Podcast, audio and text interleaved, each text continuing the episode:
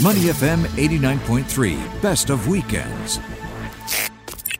Let's talk about crowd pleasers. Let's talk about crowd pleasers. Let's talk about Gen Z. Excellent. Let's talk about a generation of consumers that is now emerging that a lot of people in business want to tap into, want to sell to, want to market to, etc.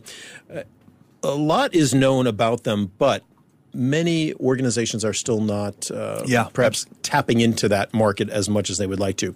Our next guest is going to tell us uh, some insights into this generation and how, how it might be possible for you as a business owner to connect more with Gen Z. Glenn Maguire is joining us. He is the Asia Pacific Principal Economist at Visa. Uh, he is a behavioral economist, talks about uh, consumer behavior, demographics, and, and has been looking into Gen Z. Glenn, good morning. Welcome to Weekend Mornings on Money FM. Good morning, Glenn, and good morning, Neil. Great to have you with us. Now, were you in a band at all when you were younger? No, I wasn't in a band. I probably followed that typical um, economist route of debating and public speaking. Well, that, um, that works too. Exciting um, out tunes Eagles songs for me. but my older hey, nothing wrong with the Eagles. I love love Glenn Frey, so that's not a problem at all. But hey, let's move on to the topic at hand and Gen Z, Gen Z. Tell us about what you're looking at and what what you first of all why were you interested in digging in deeper on this uh, generation of new consumers well the main thing is and you touched upon it uh, in your introduction is gen z is the first generation that we really have visibility on and every generational cohort be it baby boomers gen x millennials had some seminal event be it a rupture that really formed their behaviors and preferences in their prime spending years. So, for baby boomers, it was the end of World War II, government spending, post war prosperity. For millennials, it was the beginning of the sort of computer age, upward mobility associated with urbanization. And you touched upon it when you were talking about, uh, you know, forming bands in, in high school. Uh, we can see this with Gen Z because Gen Z is our first truly digital native cohort. They've only ever been connected to the internet via mobile. They're a generation that's been born from the mid 1990s onwards.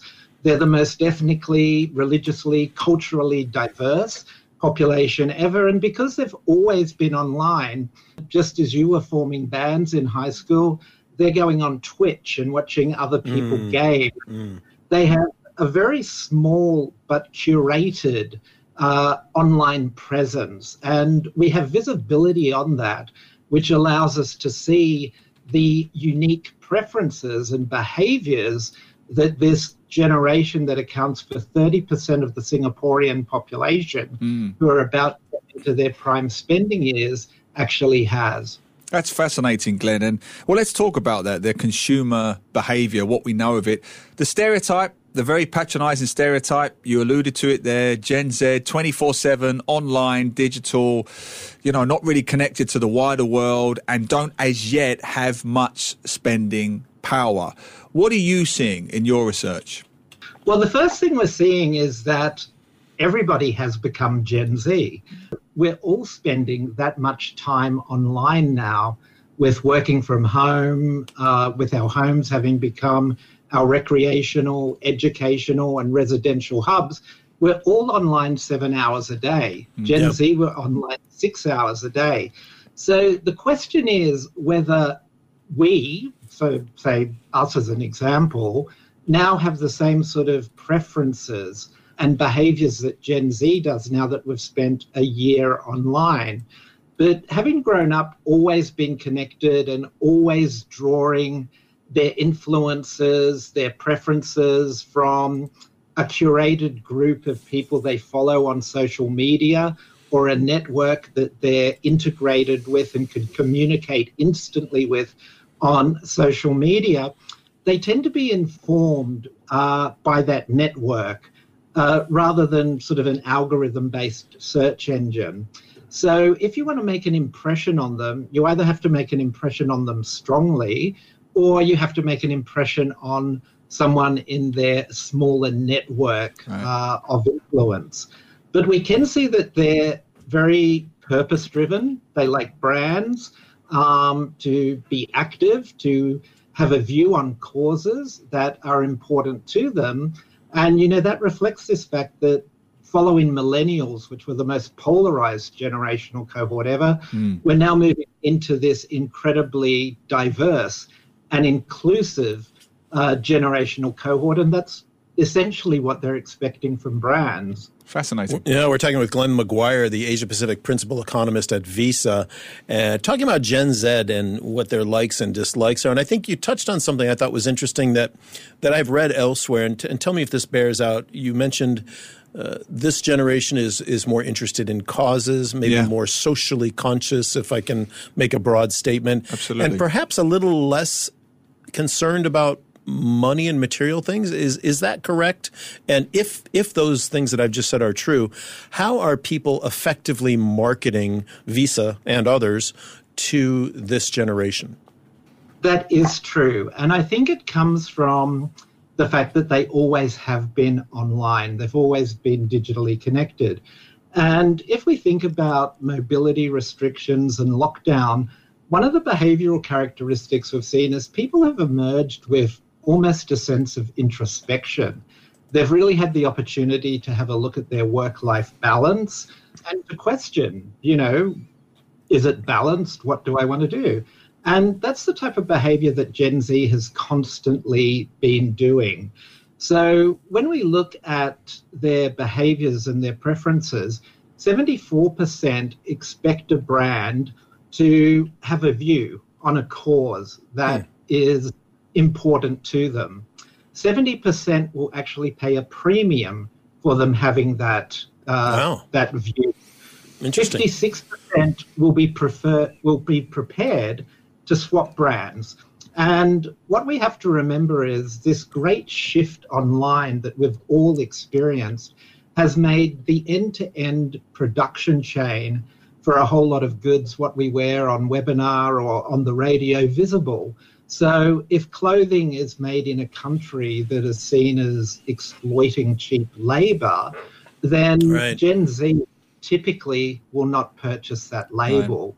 Right. And they will use communications over social media to share that view. So, if I mean, if I could just summarize their consumption behaviors, it's purpose driven activism. Wonderful. Mm. Glenn, you've said so much that's gen- like really fascinating to me because it kind of dispels the stereotype that this digital generation, the first ever entirely digital generation, is going to somehow be slaves to the algorithm that we are supposed mm. to be. But if I'm hearing you correctly, that's not the case. They're going to take their influences, their opinions, their views from a close circle of friends, if I've got that correct, you know, their own social media networks, which in many ways ways, Glenn, is almost a throwback to pre internet days where you took your choices, your branding, your shopping lists from your friends and immediate community. So if anything, they seem to be moving away from these these algorithms and making their own choices based upon their friendships and their small group of, you know, their small groupings. Is that is that correct?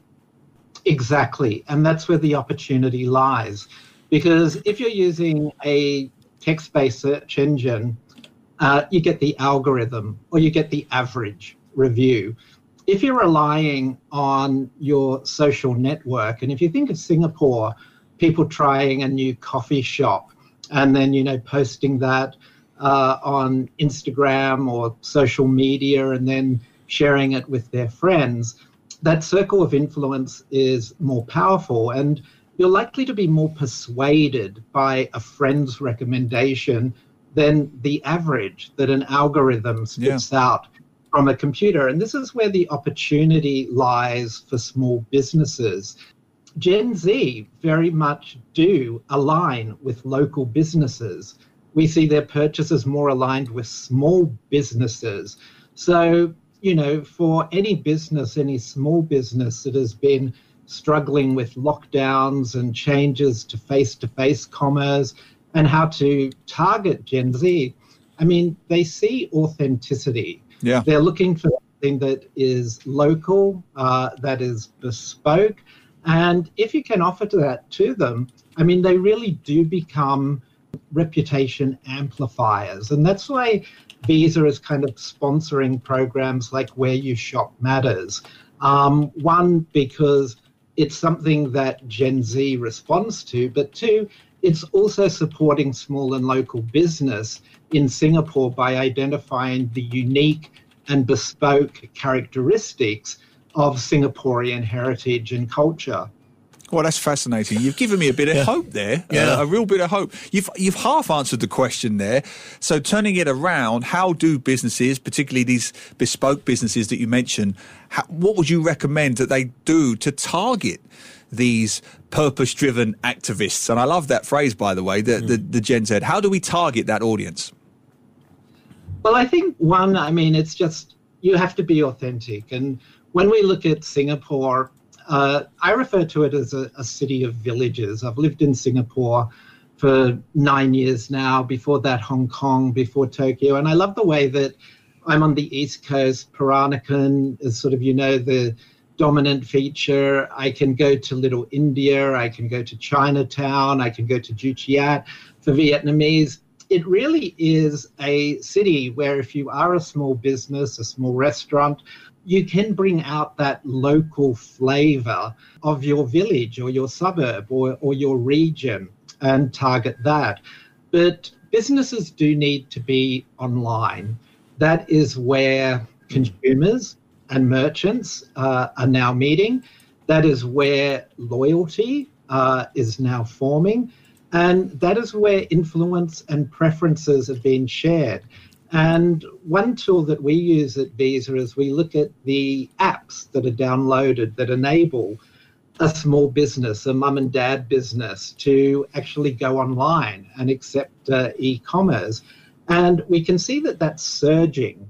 It's really picking up. So, you know, businesses are going online to meet um, these new consumers.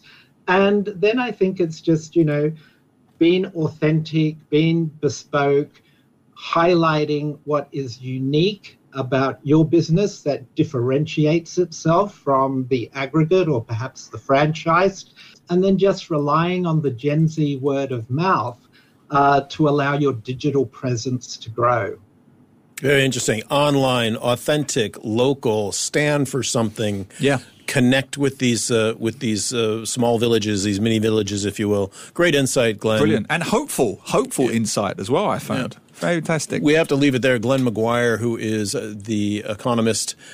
At, uh, the Asia Pacific principal economist, excuse me, at Visa. Uh, appreciate your time today and your insights. I hope you'll come back and talk to us again. Only if you play some rock and roll. to listen to more great interviews, download our podcasts at moneyfm893.sg or download our audio app. That's A W E D I O. Available on Google Play or the App Store.